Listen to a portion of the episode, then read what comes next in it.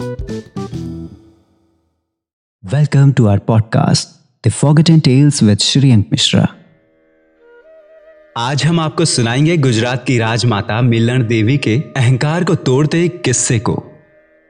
कहानी का नाम है असीमित पुण्य गुजरात की राजमाता मिलन देवी ने भगवान सोमनाथ जी का विधिवत अभिषेक किया।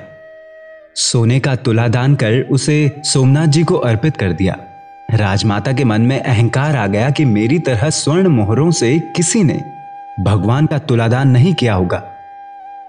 रात्रि में सपने में भगवान सोमनाथ ने राजमाता से कहा, मेरे मंदिर में एक गरीब महिला दर्शन के लिए आई है। उसके संचित पुण्य असीमित है। उसमें से कुछ पुण्य तुम उसे स्वर्ण मुद्राएँ देकर खरीद लो। परलोक में काम आएँगे। राजमाता ने उस महिला की खोज कराई और कर्मचारी उसे मंदिर से राजभवन ले गए। राजमाता ने उससे कहा, मुझे अपने संचित पुण्य दे दो। बदले में मैं तुम्हें सोने की मुद्राएँ दूँगी।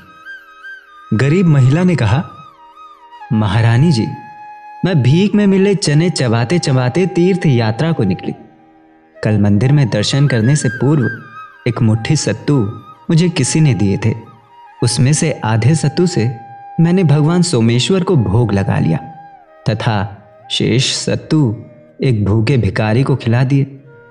जब मैं भगवान को सही से प्रसाद ही नहीं चढ़ा पाई तो मुझे पुण्य कहाँ से मिलता? और ये सुन राजमाता का अहंकार नष्ट हो गया, और वो समझ गई कि खुद भूखी रहकर मुट्ठी भर सत्तू भूखे भिकारी को खिलाने से प्रसन्न होकर भगवान सोमेश्वर ने ही उसे असीमित पुण्य अर्पित किए हैं।